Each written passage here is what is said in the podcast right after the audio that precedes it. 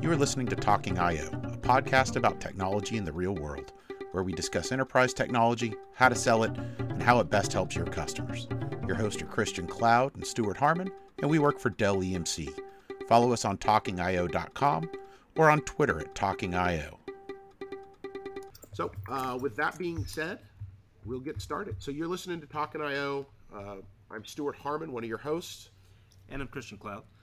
So, as you know, Christian and I are part of your Dell EMC account team. Uh, I'm your national account manager. Christian is your sales engineer. Uh, with us, we have Felix. Felix, would you like to introduce yourself? Yes, uh, my name is Felix Vargas. I am a senior systems engineer specializing in uh, SDDC um, uh, software stack with VMware. Uh, I've been at VMware for a couple of years. Uh, my background is in the data center, so I focus primarily on uh, you know everything VMware, in my history has been anything data center from you know route switch to backup storage. So glad to be here today.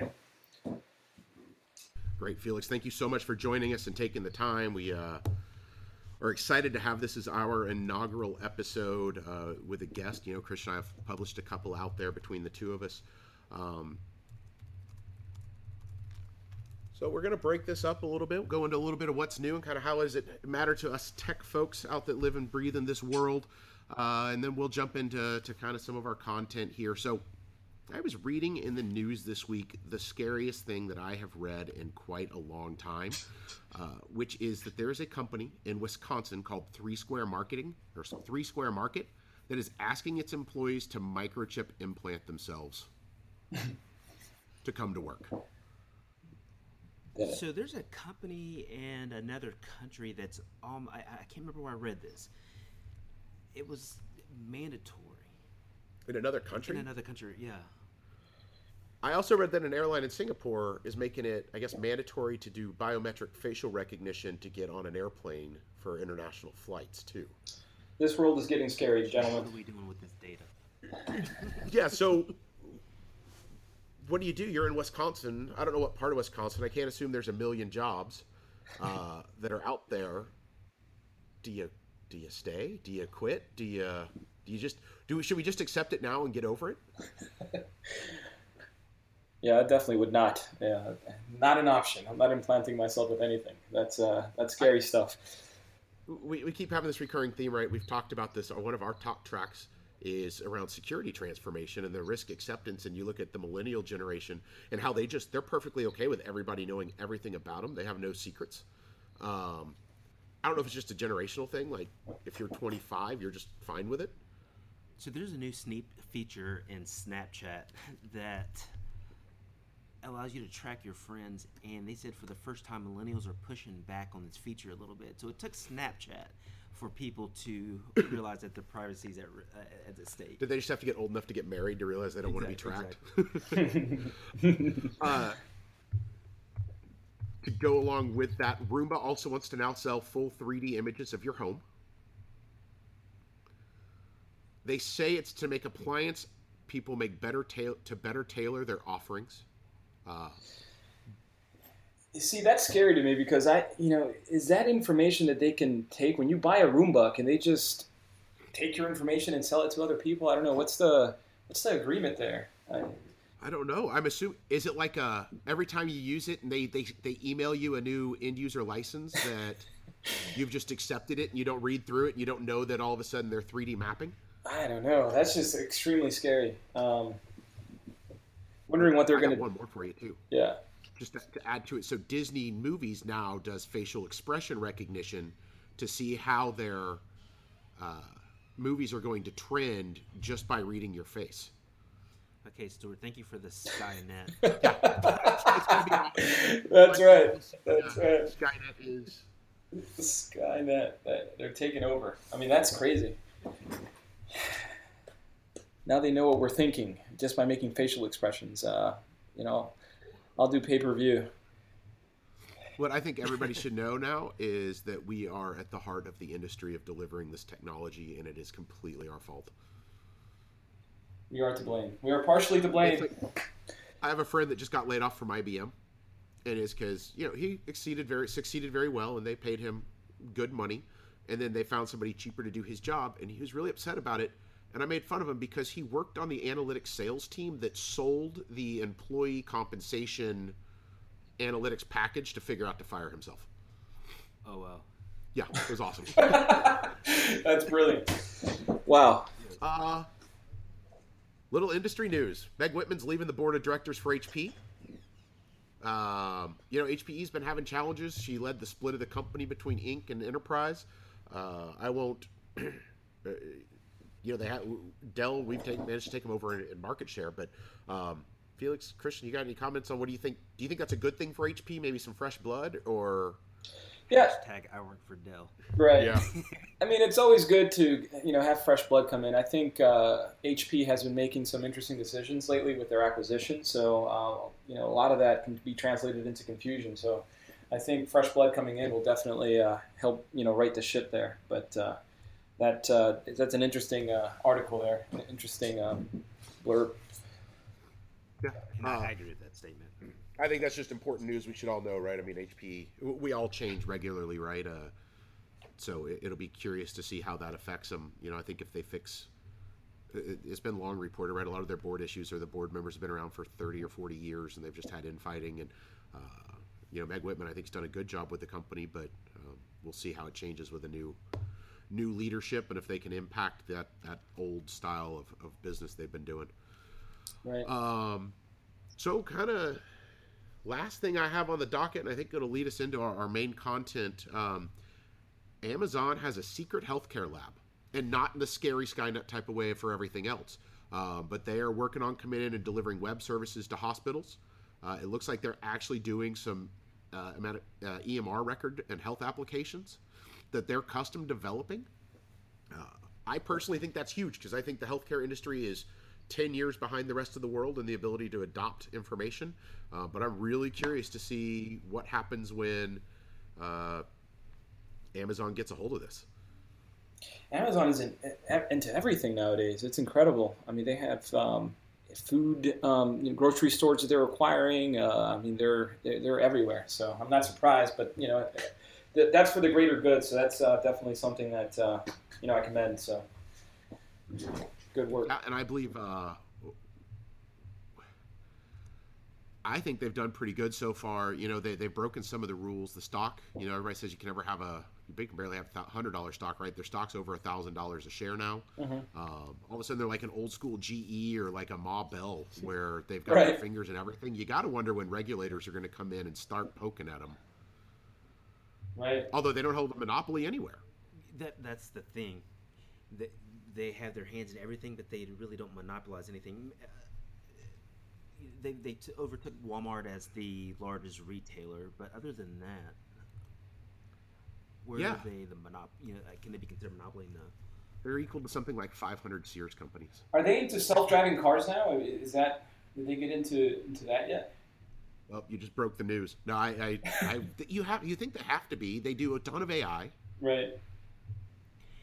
I can see this is I can see them adopting self-driving cars with the delivery of uh, Amazon Fresh and some of the other products. That, even the drone conversation, like Right. I can see them adopting the self-driving car at some point. I actually yesterday, it's, you know, I saw the Google um, car, you know, the Street View car taking all the pictures. I had never seen it, and I I saw it driving around, and I thought to myself, and there's probably you know not much time until those cars are self-driving, and you know a person does not have to be driving around all the country. It had, um, I live on the East Coast, and it had uh, California license plates, so I thought that was interesting. That's interesting. Of course, I think they just do that for uh, insurance purposes. Right. Uh, um,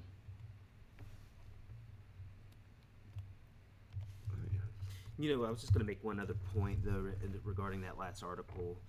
Healthcare is really interesting to me because you would think out of any industry or a vertical that healthcare would be on the cutting edge of technology, and it's weird that they're very often not. they they aren't, and you know they use excuses. Regulatory is obviously a challenge, right? That backs you up, but they use excuses like we have to have our data encrypted. Uh, this is unique, and it's really not. They just they haven't translated it. Um, but I think that gives a lot of money there. And as you move into cloud, right, they've been afraid of cloud for regulation, for privacy, con- security concerns. curious to see what Amazon's delivering there. Uh, but that does bring us to our topic. So we're moving into a cloud series. We're going to go through three or four cloud discussions, right? Uh, we're starting off with this cloud foundation. Um, some of our first questions, and Felix, I'll let you tee this up. Uh, I, I, love to ask this question of customers, and uh, it, it's great the look that I get from them because uh, it starts with you know you tell them you're in the business, you tell them you're an IT professional, and then I'll ask the phrase, "What is cloud?"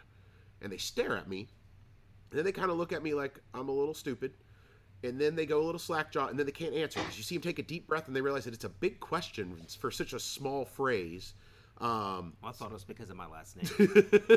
and then, yeah, I got Christian Cloud sitting next to me. Uh, so, Felix, for you and for VMware Cloud Foundation, what is cloud? Right. So cloud to me is you know somebody else's infrastructure when you're speaking in terms of the public cloud, right? And so you're leveraging somebody else's resources to spin up uh, the workloads that you you, know, you, deemed uh, necessary, right? And so I think that you know at VMware um, and you know specific to Cloud Foundation, when we look at the term cloud, we're we're, we're considering both uh, uh both private and public cloud, right? And uh, what that all means and how we can sort of migrate workloads between both, right? And so we have a, a, private cloud, and now there is you know the proliferation of the public cloud, and there's Amazon, and there's Azure, and there's Google Cloud Platform, right? And then there's all these you know boutique offerings that are offering cloud. So um, from a from a VMware perspective, we want to sort of eliminate or you know make those clouds invisible and provide that management console or the, uh, the management control plane, if you will, for for those various clouds. So it is a term that is often overused, and in some cases, people are confused about what it means, and it might mean different things to different people. But. So from Dell EMC, we've really gone into the idea that uh, hybrid cloud is the future. Right. And does this just continue that theme?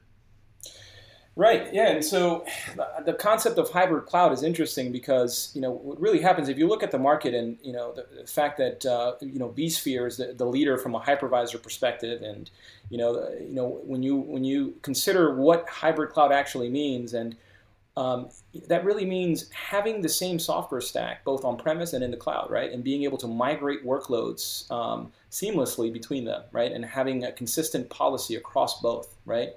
And so I think that that's where you know where we're going with this, and where the you know the challenge that, that we're trying to address. Right? Um, if you're uh, on-prem today and you have vSphere and you want to go to AWS, then there's a conversion that you have to make. Uh, AWS is not vSphere based, right? They don't have ESXi. They have you know some KV, KVM version of it, right? So it's uh, it's very different. I was going to say you mentioned earlier that VMware was a leader in terms of uh, the, vSphere product. How are you positioned to be a leader in the cloud space?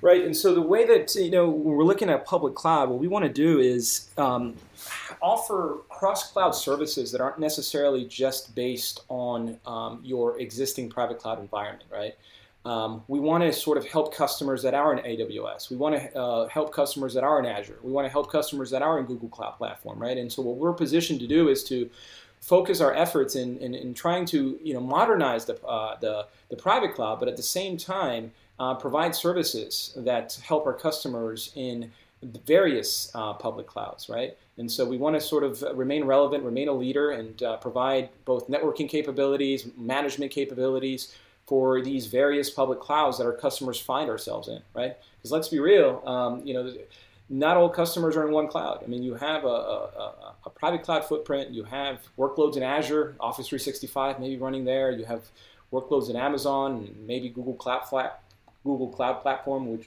which are making a you know strong um, you know presence in the market now. So I think that. Uh, the, the best bet and where VMware is focused on is making those clouds invisible and give you tools where you can manage workloads across those clouds, right?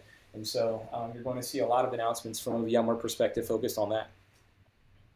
Okay, so that's awesome. So it sounds like from hearing what you're saying, that Cloud Cloud Foundation is a suite of tools that are brought together. Is that is that correct? Right. So if we look at Cloud Foundation, right, and so everything that I've set up to this point is you know VMware's general approach to you know to, to the cloud and you know pub, both pu- uh, public and private. If you look at Cloud Foundation, what we're really going for there is simplicity, right? We understand NSX for the most part, right? And you know, there could be customers that don't. We understand vSAN, we understand vSphere, right? And so the complexity of deploying these three together, right, in a unified SDDC platform that is optimized for hybrid cloud, um, is what is missing, right? Uh, the easy button, so to speak, right? So I have these three components, these best of breed components. I want to deploy them on premises, right? And I and then I want to extend that to the uh, the public cloud, right? So Cloud Foundation, you know, has very you know various different flavors. Um, there is a, a, a, private cloud offering, right, that uh, simplifies or automates the deployment of these components, um, software-defined data center components that VMware uh, provides and then also provides lifecycle management for those components as far as patching and upgrading is concerned, right? So that's really you know the focus. We're focused on a unified software-defined data center platform that is tailored towards the private cloud and gives us the ability, which is incredibly powerful, of having an on-prem workload that is based on um, you know the software-defined data center, but then having that same software stack in a public cloud cloud offering such as Amazon, right? So that is, you know, unprecedented and something that is not available in the market now. And we're focusing on really bringing that hybrid cloud message and, and strategy to, to life, right, with this with this solution. And we're, we're getting a lot of positive feedback on it. That's great. So you mentioned a consistent experience, right? And it's something that uh, I think a lot of people have used. Consistent experience from it looks the same, but your APIs don't work, nothing talks, and it's actually a completely different experience, uh, even though we say it's the same. Uh, have you addressed that, and is that cleanly addressed in this product? Right. Yeah. So 100%. So these are the products that you that we already know and love, right? So from a you know private cloud perspective, I mean NSX, vSAN, vSphere, their integration um, uh, is you know is just as it uh, as it is without uh, Cloud Foundation. What we're doing is just simplifying the deployment on that and providing z- uh, day zero to day two actions as far as lifecycle management of the various components so that we can go from zero to a fully deployed environment in a very short amount of time, right? So, um, so that is that is the goal, and then that consistency, you know, the, is the same in AWS as well, right? Um, VMware Cloud on AWS, which is an announcement that was made last year, um, and it's slated to go initial availability in the next few months, is actually uh, powered by Cloud Foundation, and it's deploying the same components, NSX, vSAN, and vSphere, which is our software-defined software stack in AWS, right? So you do have the, you know, the, similar APIs that we've always had, and you know, the, the robust APIs, and you have them now um, leveraging the you know most scalable data centers in, in the world, which is you know Amazon, obviously the leaders there. So. So it sounds like this is the type of solution that's going to allow your customer to focus more on generating revenue and less time on just operational tasks.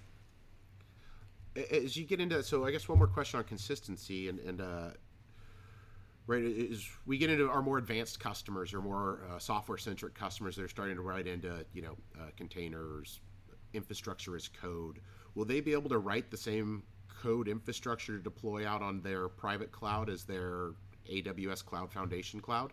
Right. So as you know, if you look at, uh, for example, vRealize Automation, right, and so in, in one of the things I want to do, let's not necessarily just focus on Amazon, although that is a great offering and something that is going to really change things.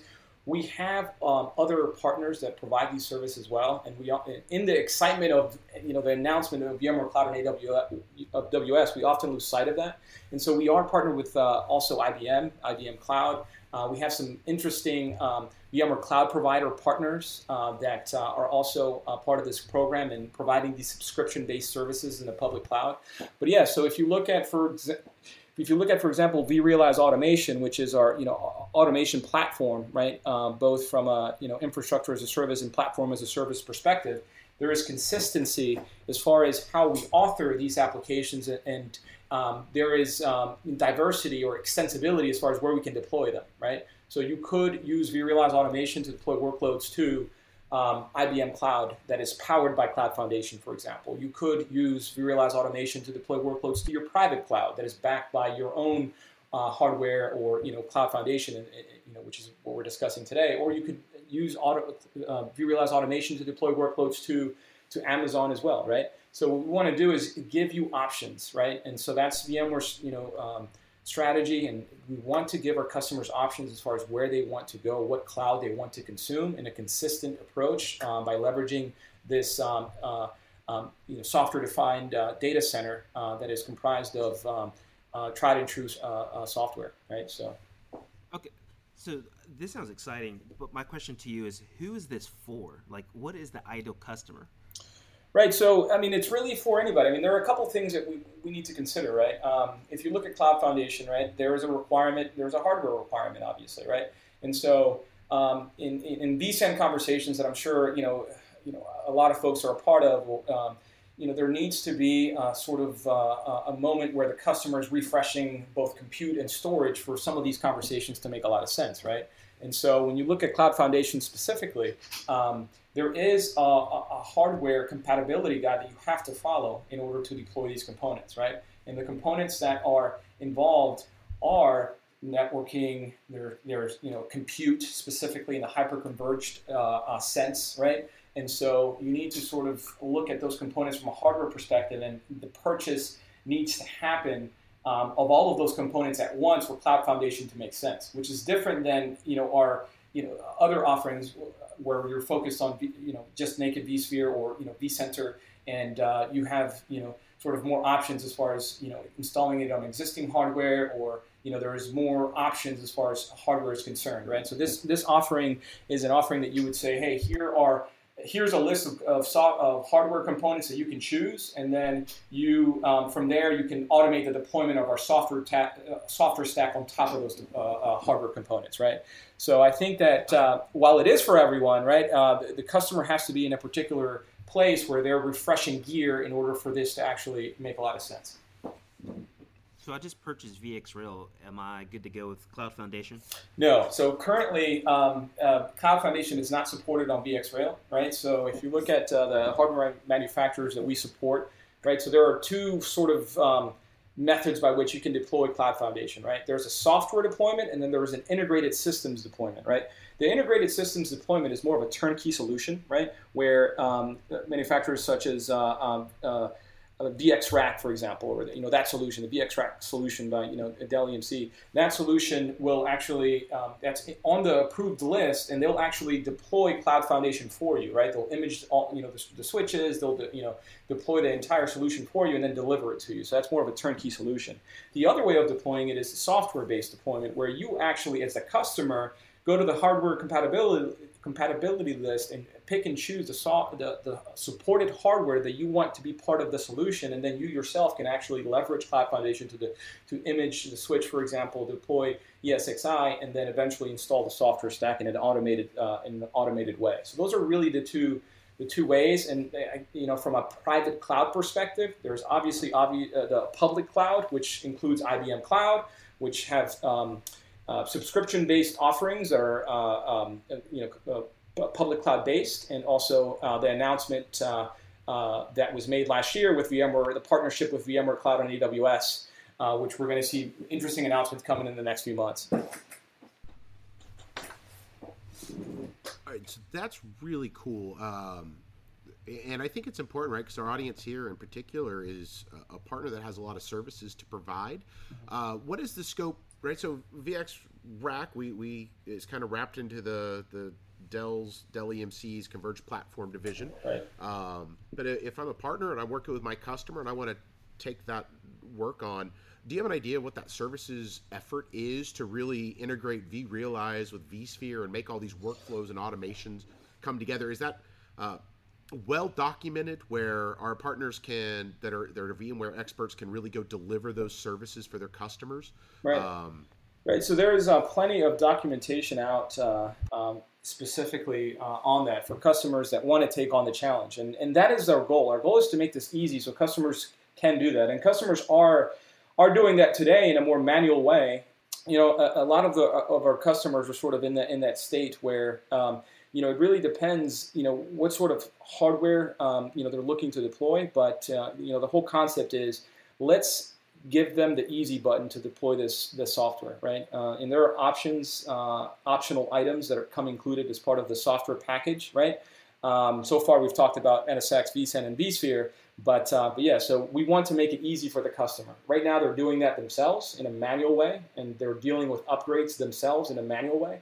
We want to sort of take that operational expense and decrease it so that they can do this themselves and deploy uh, our software stack in a, in a way that uh, consumes less time so that they can be ready to deploy their workloads right sooner. Time to value is what we're really going after there. Cool. So, you know, it's like every other sell with our, our, our that we're trying to work with with our our partners on, right? We're not particularly going after the system administrator, the server administrator anymore, it sounds like. Uh, we're helping coach those guys to really be cloud architects, to be VMware administrators, um, to be AWS experts or, or Google Cloud or, or, whoever that partner is of choice, or multiple partners. Um, and then we really need to go talk to, it sounds like for the large organizations, a good architect uh, if they have an architecture team that's really deciding next generation, or be in front of, uh, I'm assuming there's some point solutions where if the customer's not looking to rip and replace their whole data center, we can still really go in and approach first and foremost um, uh, a, a, couple of unique use cases to get started and really get them bought in. Because I know, you know, NSX in and of itself is a bit of a change for a lot of customers uh, to wrap into the software defined data center as well, correct? Right. Yeah. So I mean, NSX definitely is you know, something that uh, customers are, are, looking at for various uh, use cases, and it, uh, it, it does take uh, some thought around how to operationalize it, right? And that's uh, I think that in a lot of the conversations that I'm in is you know we're sort of transitioning into those discussions, whereas a year ago we were sort of, or two years ago we were introducing customers for NSX. Now we're sort of saying, okay, you either own NSX today and you're not leveraging leveraging all of its capabilities. How do we get you there? Or um, you're looking to deploy NSX, how do we sort of um, you know develop a roadmap for you to get to you know consume NSX and its full capabilities, right? So uh, there's you know definitely a challenge there. To kind of backtracking just a little bit, I'm kind of curious, who's the optimal person to to, to, communicate this solution to within an environment? Would it be the CIO, a chief innovation type officer, or an admin at some level? Like, what would be the more um, the more efficient person to speak with? I think that the higher we get within the organization, the more success we're going to have because this is a transformational change and uh, we need to sort of explain the value to the customer. I think oftentimes as uh, as technologists, we, we, you know we spend time talking tech, and I think that when we're we're talking about these solutions that we need to uh, sort of look at the business and, and, and understand what they're looking to achieve, right? And sort of align our solutions to those needs, right? And I think that that's how we're going to be the most successful. So the higher up you are, the more successful you're going to be at positioning transformation, transformational solutions like this, right? I mean, if a customer has NetApp and they're looking to expand their NetApp array, I don't think you need to, you know, the admin is perfectly fine. But uh, I think that uh, those conversations need to be ha- had at the higher level.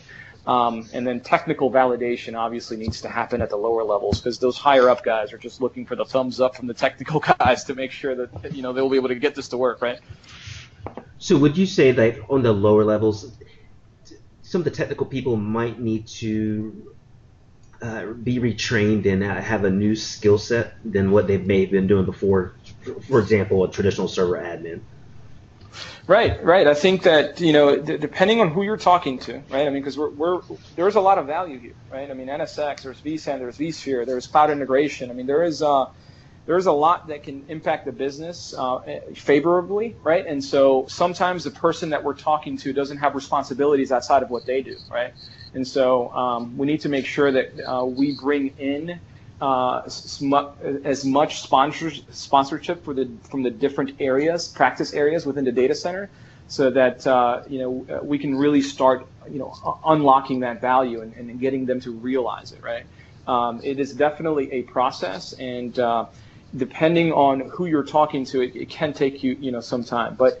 Um, for the smaller shops that have two or three people, right? And so you have guys that have, have three people. This story resonates because it makes things easier, right? And it allows them to focus on more strategic tasks, right? So I think that that is a way to approach it with, uh, you know, from the lower guys, but it's definitely something that, uh, you know, you have to, you know, approach from the, the top down and really from all angles, right?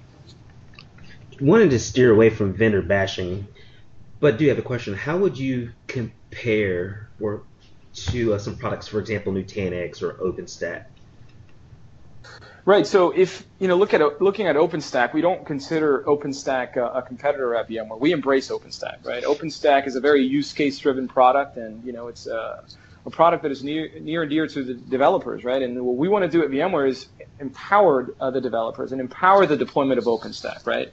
So um, if you look at OpenStack and you know the you know thousands of ways ways that it could be deployed uh, based on uh, network storage and compute plugins, right? Uh, we have a product called VMware Integrated OpenStack, which simplifies that and allows uh, our customers to be able to deploy OpenStack on top of our software-defined data center, NSX, vSAN, and vSphere, in a way that is not only um, easier, right, and you know achieves you know uh, a shorter time to value, but also provides um, uh, support, right?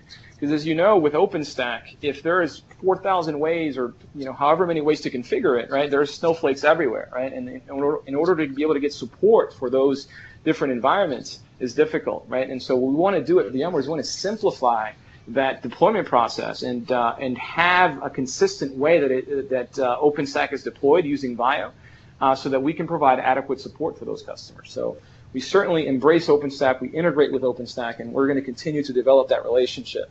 Um, on the Nutanix side, uh, Nutanix is you know a, a, great product. I mean, you know they're they're doing you know great things, and you know uh, we look forward to seeing them on the field and, and compete. Um, I think that if you look at uh, you know the differences between the platforms, I think you'd notice that you know VMware. I mean, I walked into a customer yesterday that had v, uh, vSphere running for 10 years. I mean, talk about value, right? I mean, I think we have right. a tried and true, tried and true hypervisor uh, uh, that has, you know, withstood the test of time um, and it's, you know, it's something that you know a lot of customers own. And what we want to do is improve that um, by leveraging NSX, software-defined networking, in vSphere.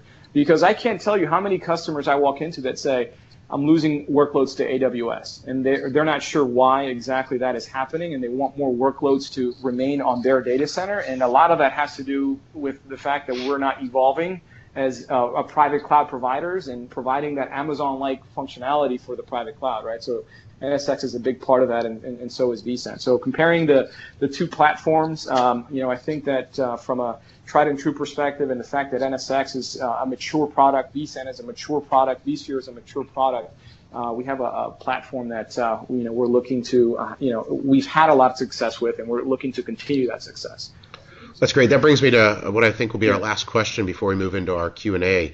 Um, I believe a key tenet of cloud, and there's a few that you can look at, but one of them is end user self service, not just developers, but how do you let the line of business or, or the teams that sit out in that business access and, and get their workloads and then uh, put it where it needs to run, right, and easily access that? It really sounds like Cloud Foundation solves for that problem mm-hmm. and then allows the IT department to really figure out, you know, where does that workload need to run? Should it be out on, you know, do we need to have that burstability into the public cloud, or should it be running on a private cloud infrastructure? Uh, is that accurate? Right. So you know, it's, so Cloud Foundation is it's going to give you that foundation for that hybrid cloud model, right? For that uh, software-defined data center platform. Um, the self-service aspect would come with uh, vRealize, right? And so if you look at the components that are included in, v, uh, in Cloud Foundation, we have NSX, we have vSAN, we have vSphere, and we have hybrid uh, uh cloud manager or SDDC manager, which is you know, more often called, right? And that provides lifecycle management for those components. Um, but once you deploy Cloud Foundation and you have that software-defined data center, right? The components that you're going to additionally plug in are vRealize Automation, right, which is going to provide that self-service catalog, right? So that is an additional component that uh, um, can be deployed on this platform that is ready to, you know, to, to have that deployed because it already has all those software-defined data center components that allow um, those automation platforms to really thrive. That's wonderful. Um, I just saw a, a, thing come out, and we'll have all of this out on our show notes. Uh, you can go to talkingio.com and, and see show notes for what will be episode two here. Um, but one thing I did see come out was that we're seeing that private clouds are costing four times less than a pure public cloud play. But obviously, we need public cloud, right? We need to be able to use the burstability and the elasticity of a public cloud, the flat scale that they have. Um, so I think there's a really exciting offering to go in. Um, have excellent margins from your customers and really say, hey, look, we can show you a new path. We can help you deliver far cheaper than going pure private or public cloud. We can have you give you the control and all the, the features and the cost savings of having private cloud, but still enable your business the way that your business business wants to be enabled. Um, this just sounds like an amazing product to solve those challenges. Right, definitely. So, you know, we're definitely, uh, you know, from a cost perspective, I mean, we, we certainly want to, uh, um, you know, highlight the fact that you, you, know you're right. You know the you know what you're what you're seeing is in the industry you have uh, you know startups that start up in AWS and as soon as they grow past a certain point, um, you know they come back to the private cloud. I mean you know Uber is a great example of that, right? And so um, you know we're going to continue to see that um, uh, you know in, in, the future. And there was always going to be room for you know public and private. Private is not going away, right? It's just a matter of how do we manage these diverse clouds, right? And how do we provide value uh, to customers that are in the, in all these various clouds, and that's you know really where we want to focus. We want to make uh, you know private cloud easy, but at the same time add value in the in the public cloud space as well. That's great. Um, as we move into our Q and A section, Felix, do you have any other final comments you'd like to state on VMware Cloud Foundation, uh, state of our industry, anything? Yeah, I, I mean, I think that uh, you know uh, we're going to see some interesting announcements, uh, you know, coming out at uh, VMworld. So everyone, stay tuned. Um, we're very excited, uh, we're poised and excited for, for, for those announcements. And you know, thank you for having me. I appreciate the opportunity, and you know, be glad to join any any time in the future.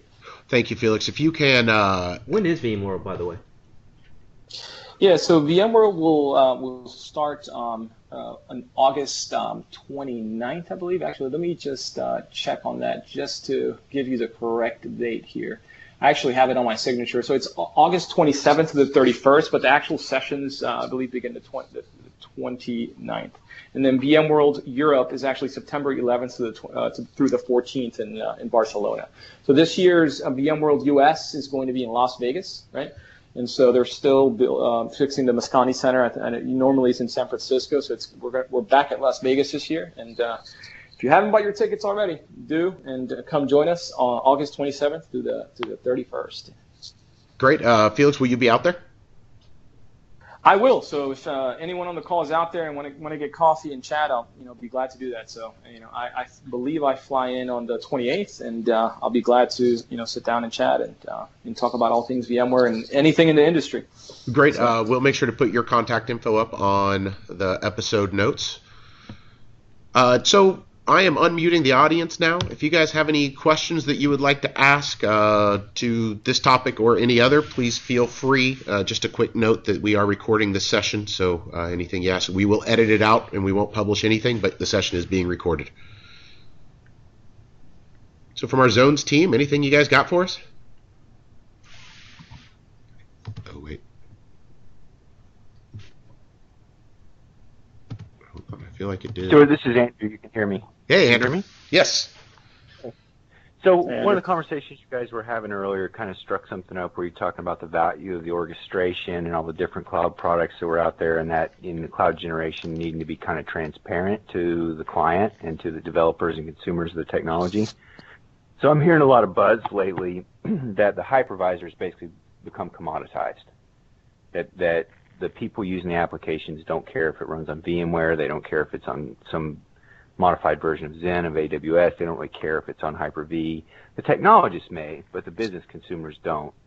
So I was just curious, based on that conversation, what the approach of Dell, EMC, and VMware and that stance on commoditization. Are we in agreement? Do we still feel like we have a competitive edge with VMware? Any, any thoughts on that?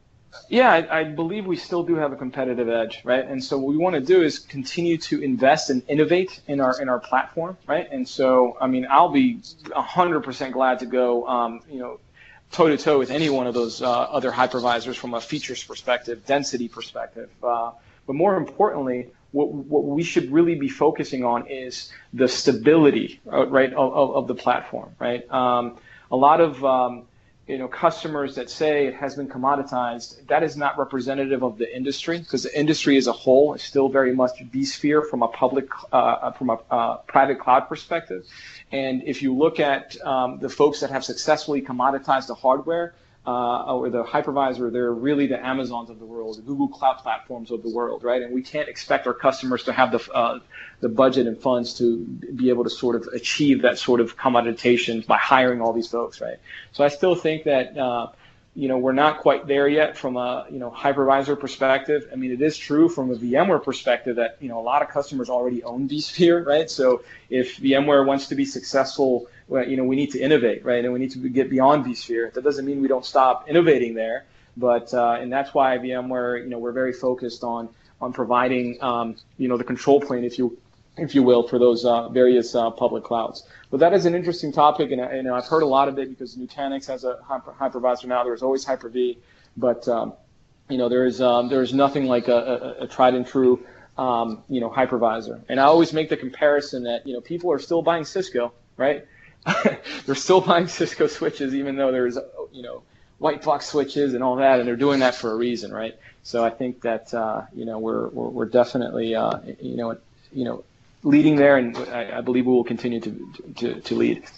And I think we're seeing that across uh, everything we do as well, right? Where commoditization, whether or not the product is commoditized, is is fairly irrelevant. Uh, and a lot of what Michael Dell likes to invest in is things that are commoditized. It's how do you manage it? How do you take a long term view? And how do you really integrate it into your operational environment on a day to day basis? And I think that's something we've seen VMware do exceptionally well. Because um, right. you have seen ESX become less and less a part of their, I think, the lead of their offering, right? In 2004, it was all about ESX right. and look at how we can virtualize. Today, it's mm-hmm. look at how we can manage. Look at how you can now do a consistent experience across private and public cloud. Um, uh, right. It, it's exactly. not right. We haven't. I don't think we've discussed hypervisors once. It's just a tool in the bag to give you that great experience. Exactly. I always think of it as best of breed technology. Right? Dell has best of breed servers. VMware has best of breed hypervisors. Um, a lot of the uh, things that are quote unquote commodity commoditized. Excuse me. Um, are still leaders in those fields, like uh, Felix said, for a reason. Yeah. Anything else on that, Andrew? Does that answer your question? Yeah, no, that, that answers my question completely. Um, you know, I think still when you're talking to a business owner, uh, the the thing I caught there, who who doesn't care about technology, right? The thing that I caught is you know stressing that it's a more stable and mature environment, maybe. Because I think some of the business owners and consumers may not care as much. When you're selling to a technologist, they they, they get it. Right. I do think there's a reason VMware is still the predominant technology, but sometimes in our job as pre-sales, we're not always selling to technologists, and we're trying to move up the stack and sell to line of business owners. You know what I mean? So having that conversation with that line of business owner and stressing how the technology is better than just you know using KVM, right? Right, and, and one thing I will add, and that's a, that's a great point, is that I mean, use the example that I that I just gave. I mean, how many customers do you have? Because a lot of the thing, you know, the stuff that we you know get dinged on or you know that come up is uh, around cost, right? Oh, VMware's too expensive. I mean, if you have customers that have still have vSphere running that had it 10 years ago, that have been benefiting from upgrades and innovation since then, right? And so we're certainly, you know, uh, you know, not more expensive. And I think that that is, you know, a point that we need to make when we're in those discussions, right? With with, with uh, when, when we go higher up the chain, right? Is uh, and you hit it on the nail, stability, right? Um, how many customers are running those commoditized hardware versions? How many customers are running production workloads on them, right?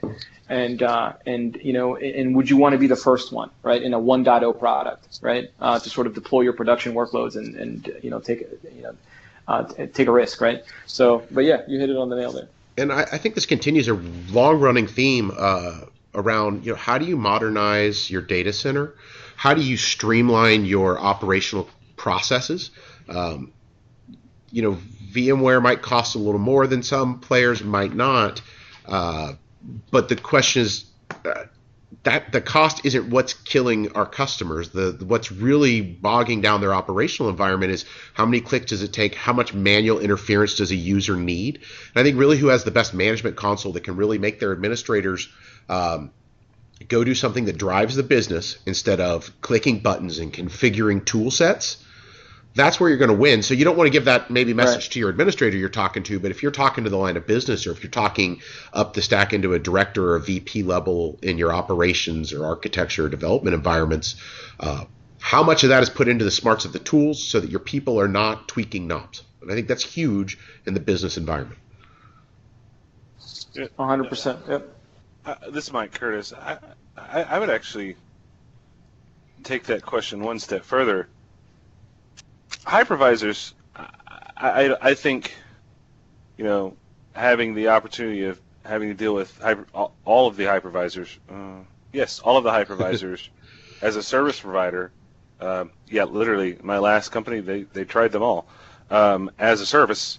And I, I can tell you, um, from what I see down the road, the biggest danger to hypervisors isn't supremacy of one of them. It's the um, it is the evolution of how businesses are using their platforms, and frankly, it's it's the movement of people towards containerization, the people of movements towards um, homogenizing their their everything below their present, you know, everything below their their protocol stack.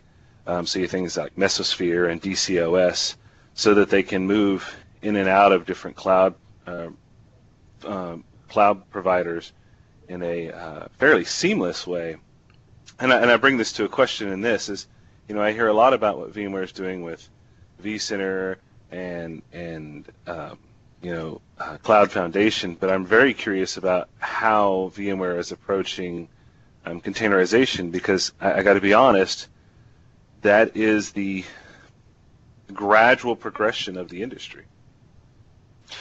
Right, and and we are very much aware of that. And so, from a VMware perspective, that's a very good question. And from a VMware perspective, I mean, we are certainly bought into containers. I mean, we have VMware integrated containers that is supported now on, on uh, uh, vSphere 6.5, right? And so, um, what we're seeing is, um, and what we're hearing from the industry is that sure, you can deploy containers in a, in a physical Linux server, but uh, that doesn't do a, a, great deal for the ops team as far as monitoring that, you know, those containers. So we're working to sort of um, give the de- developers what they mm. want, right? Uh, in the way of um, you know speed and agility of containers, but at the same time providing those uh, monitoring capabilities that the ops team needs in order to answer those questions coming from the developer team. Why is my app so slow, right?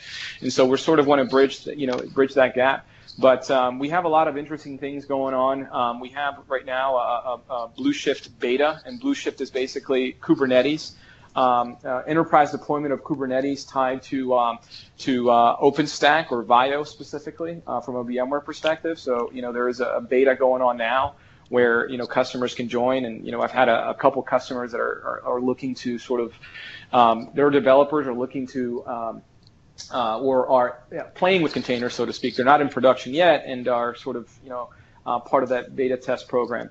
But um, I agree. I mean, I think that you know containers is definitely um, you know, I, I don't want to say a, cha- uh, a, threat to the hypervisor necessarily because we're still in the infancies, uh, you know, uh, right. of containers and a lot of organizations. And I've talked to a lot of customers, right? And in my role at VMware, I'm, you know, I focus on cloud automation, and I talk to a lot of customers from that perspective, and very few of them are actually leveraging containers in production, right? They're either playing with containers to figure out how they're going to uh, sort of deploy them. Are they looking to containerize? Legacy applications? Are they looking to actually leverage uh, containers from a development perspective and uh, you know uh, auto scale, right? Leveraging Kubernetes, a scheduler or Mesosphere, right? And so there are a lot of discussions that are you know initial discussions, but uh, I'm not seeing customers that are sort of both feed in deploying containers across the board, right? But that's not to say us at VMware, we're not taking it seriously. We certainly are. I mean, we're investing a lot of resources in that space, right? And uh, you know we have VIC that's coming out uh, that, that is already out, and we have uh, um, you know Kubernetes support that is coming out. So we're definitely uh, um, trying to innovate as much as we can there, right? So, but yeah, that's a certain good question. I got to say, yeah, this sounds like a whole nother episode too to go into, well, not just right, containers, right. but VMware in particular on containers. Well, yes, I think is. you've gotten the right path, and one of the things I've seen is the biggest problem in containerization and people are trying to answer it, and some of them are doing it poorly because they're coders. Um, that was a, a, shot, shot across the bow to the coders from Coder World. But um, you know, they say, "Oh, we'll get Kubernetes," which I once referred to as the spaghetti soup of operations. Um, and that's that's where you take spaghetti and you blend it, and that's spaghetti soup. Uh, it, it, it's it's a mess. It's it's what you do when you hate yourself. But you know, they've tried to to fix that. I mean, Docker tried to fix it with um, you know, a platform that nobody really wanted to use, so they integrated it into Docker, and that really didn't solve it. And then, you know, there's a, a lot of people who are trying to master, and what they're what they're trying to do is they're trying to, in an open source way, do what closed source people do the best at, which is create an interface that uh, is most usable by the business. Um, so if you can if you can provide that, I think that's the real key there. Um, you know, and then of course, when you have a, you know, what is it, 24 core now or 12? How many cores the, the new servers have? right. I mean, like even then, you're going, okay, well, do I do I have that many Docker instances in a small enterprise? Probably not. I mean, it kind of Right, sounds right. crazy, but maybe you want to hypervise the the underlying hardware and then run Docker on top of it, which always always seemed a little weird to me, but it's possible. So I'll do I'll do a plug for the 14G, 14G, 28 cores on some of the 14G products. that's nuts. 28 Right. cores. Like, what am I going to do with 28 cores? I can barely handle four right now. I don't understand. Right. One thing that I've noticed also is the customers that are leveraging containers, right, in, in production, which are very few, or are you know have container deployments, they're actually doing it um, without the ops team knowing it, right? And so when we talk to the ops team, they're like, "Are your developers using containers?" And they say no, right? And we talk to the developers, and they're well on their way to using containers. And then we ask the ops team, "Is have you had any requests for large VMs lately, right? Large Linux Yeah. VMs?" And they're like, "Yes." And then and then you know there there's your containers, right? So we're we're getting a lot of uh, you know ops teams trying to get education on containers because they're unaware of that because it's it's not relevant to them yet, right? And so it's it's it's interesting. All well, right. and, and the people use the people use containers all the time for things you wouldn't expect because you know I always say expect the laziest coder and you'll probably figure out where your architecture leads, right? I mean that's Right. just what Docker is. It's it's a way that for a coder to not have to actually think about anything except how bad his code is. right. All right, guys, we are over our hour. Uh, I know we got started a little late, and we greatly appreciate those of you that hung in for our technical difficulties to start with. Um, you know, Christian and I will be producing this every other week, so the second and the fourth Thursdays of every month. Uh, we hope you can join us. If not, we hope you'll follow us uh, on iTunes or on Stitcher for Talking IO. You can join us at talkingio.com and listen to stream episodes there. Uh, you can reach us at Talking IO on Twitter. And then, Felix, we greatly appreciate your time today. Uh, thank you for being our first test subject. Uh, I would love the conversation. Uh, I think this Cloud Foundation conversation is excellent. We'll continue our discussions with a couple of the other cloud products out there. Uh, I think one that'll be very interesting to everyone will be the Azure Stack and the Azure Private Cloud. Uh, I know it goes against the VMware, but you know, part of the Dell EMC families of products. Um, Yep. No problem. and then our goal, you know, is to to make sure that this isn't just super focused on what we do. We want it to be an industry discussion. So, if you guys have any comments, feedback, uh, if there's anything you'd like to bring, like us to go bring to the table, we'll go hunt for the the, the experts and bring you the conversation.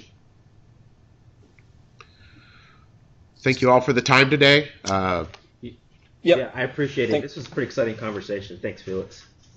Yeah. Thank you for having me. Appreciate it. this is awesome, everybody. Thank you very much for the time. Uh, have a great week. Bye bye. Take care. This has been another episode of Talking IO with host Christian Cloud and Stuart Harmon. We appreciate you listening. Follow us on talkingio.com or on Twitter at talkingio.